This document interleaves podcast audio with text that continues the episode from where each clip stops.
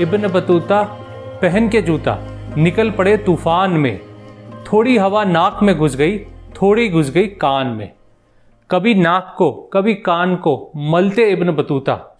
इसी बीच में निकल पड़ा उनके पैरों का जूता। उड़ते उड़ते उनका जूता पहुँच गया जापान में।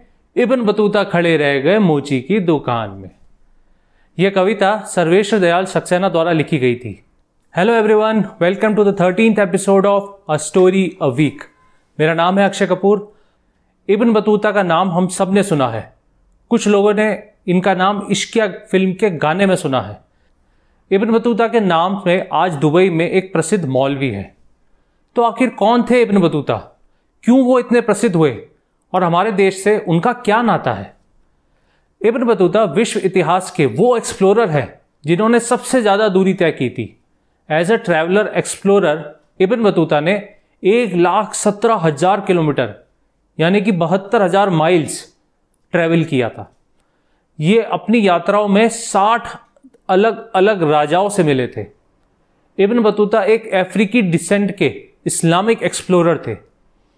इनका जन्म 24 फरवरी 1304 में मोरक्को देश के टेंजियर शहर में हुआ था। ये टेंजियर की एक इस्लामिक लीगल स्कॉलर्स यानी कि काजी के परिवार में पैदा हुए थे। इन्होंने खुद भी काजी की पढ़ाई की थी। ये मक्का और मदीना जाकर उच्च शिक्षा ग्रहण करना चाहते थे, बड़े काजी बनना चाहते थे और हज करना चाहते थे। ये 21 साल की उम्र में अपने घर से निकल गए थे मक्का के लिए, अकेले घोड़े पे।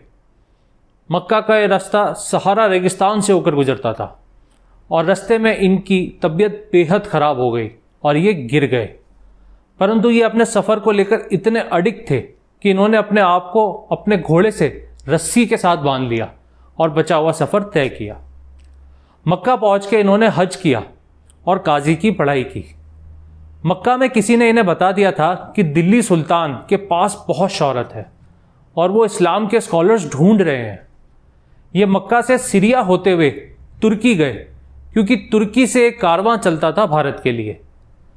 तुर्की से फिर उस समय ये मंगोल राज्यों से होते हुए इबन बतूता भारत पहुँचे। उस समय दिल्ली में तुगलक राजवंश का राज्य था और सुल्तान था मोहम्मद बिन तुगलक।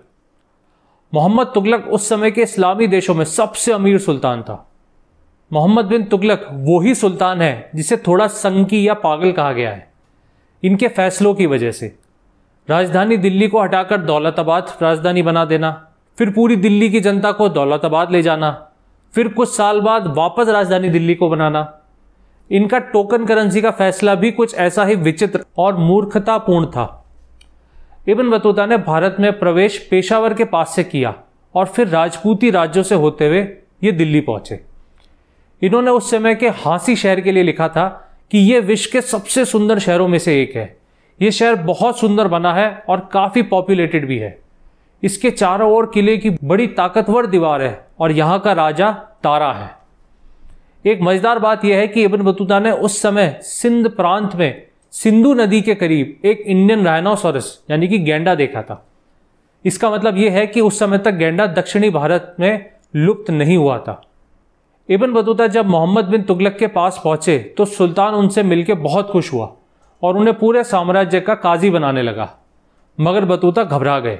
बतूता ने सुल्तान से कहा कि वो अभी इस मुल्क में नए आए हैं और इस मुल्क के तौर तरीके नहीं जानते, इसलिए थोड़ा कम ज़िम्मेदारी का पद से शुरुआत की जाए। सुल्तान ने उनकी बात मानी और उन्हें दिल्ली का काजी बनाया गया। इबन बतूता लिखते हैं कि वो खुद सुल्तान के संग की सोच से परेशान थे।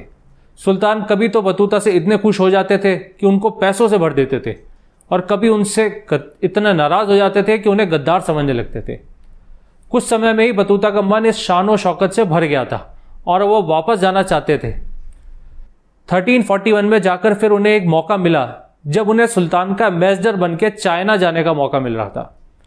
उन्हें समुद्र के रास्ते चाइना जाना था, मगर जब वो कैलीकट पहुँचे, तब वहाँ एक तूफ़ान ने उनका शिप तोड़ दिया। बतूता कैलीकट में ही फंस गए। वो वापस खाली हाथ संगी सुल्तान के पास जा नहीं सकते थे और आगे जाने का उनके पास अब कोई दूसरा साधन नहीं था। तो कुछ समय कैलीकट में गुजारने के बाद बतूता मालदीव्स चले गए। मालदीव्स उस समय एक ऐसा द्वीप राज्य था जो कि कुछ ही साल पहले बुद्धिस्ट राज्य से इस्लामी राज्य हुआ था और मालदीव्स के राजा को एक अच्छे काजी की ज़रूरत थी। बतूता को राज्य का काजी बनाया गया और बेशुमार दौलत दी गई। उन्हें दास दिए गए, शाही घरानों में उनकी शादी कराई गई। लेकिन बतूता एक सख्त और कट्टर काजी थे। उन्होंने राज्य में सख्त इस्लामी नियम लगाए, जैसे कि अगर कोई शुक्रवार के दिन नमाज़ नहीं पढ़ता है तो उसे कोड़े मारे जाए, चोर के हाथ काटे जाएँ, औरतों को पूरे कपड़े और नकाब पहनना ज़रूरी कर दिया था। ये सब वहाँ के लोगों के लिए नया था, क्योंकि एक ट्रॉपिकल द्वीप राष्ट्र होने के नाते मालदीव्स की वेशभूषा और सोच काफ़ी लिबरल थी। वहाँ के लोग इस कट्टर कानूनों से खफा थे और इसी के चलते बतूता ने रिजाइन कर दिया। सच ये है कि अगर बतूता रिजाइन नहीं करते तो उन्हें हटा दिया जाता। हटने के बाद वे फिर निकल गए Sri Lanka, Bangladesh, Malaysia, Indonesia, Vietnam होते हुए चाइना की ओर। बतूता ने मालदीव में चार शादियाँ की थी और अपने पूरे ट्रेवल्स में 20 से 25 शादियाँ की थी। वो हर जगह शादी करते थे और जाते समय तलाक देते हुए आगे चले जाते थे। उस समय के मर्चेंट और कारवा वाले इस्लामिक कल्चर में शायद ये आम बात थी। चौबीस साल बाद जब बतूता अपने वतन लौटे, तब मोरक्को के राजा ने इन्हें अपनी सारी ट्रेवल्स की कहानी इब्न जुआजी को बताने का हुक्म दिया। और इब्न जुआजी ने इन ट्रेवल्स को एक किताब में लिख दिया, जिसका नाम है a masterpiece to those who contemplate the wonders of cities and the marvels of travelling जिसे शॉर्ट में द ट्रेवल्स या रिहला भी कहा जाता है। इनके बारे में एक और इंपॉर्टेंट बात यह है कि भारत के सुप्रसिद्ध खजुराव मंदिर का इतिहास का सबसे पहला विवरण इनकी किताब रेहला में ही मिलता है। इन्होंने अपनी सारी ट्रिप्स की डिटेल रेहला में लिखी थी, मगर आज के स्कॉलर्स रेहला को पूरी तरह सच नहीं मानते। स्कॉलर्स मानते हैं कि उन्होंने कुछ तो दूसरे ट्रैवलर्स की किताब से उठाए हैं और कुछ जगह उनके क्लेम भी सच साबित नहीं हुए। विकीपीडिया पे इस कंट्रोवर्सी की डिटेल आप पढ़ सकते हैं। इसी बात के साथ मैं अपना एपिसोड खत्म करता हूँ। और फिर से अगले एपिसोड में मिलता हूँ एक नई मज़ेदार कहानी के साथ। This is your host Akshay Kapoor signing off thank you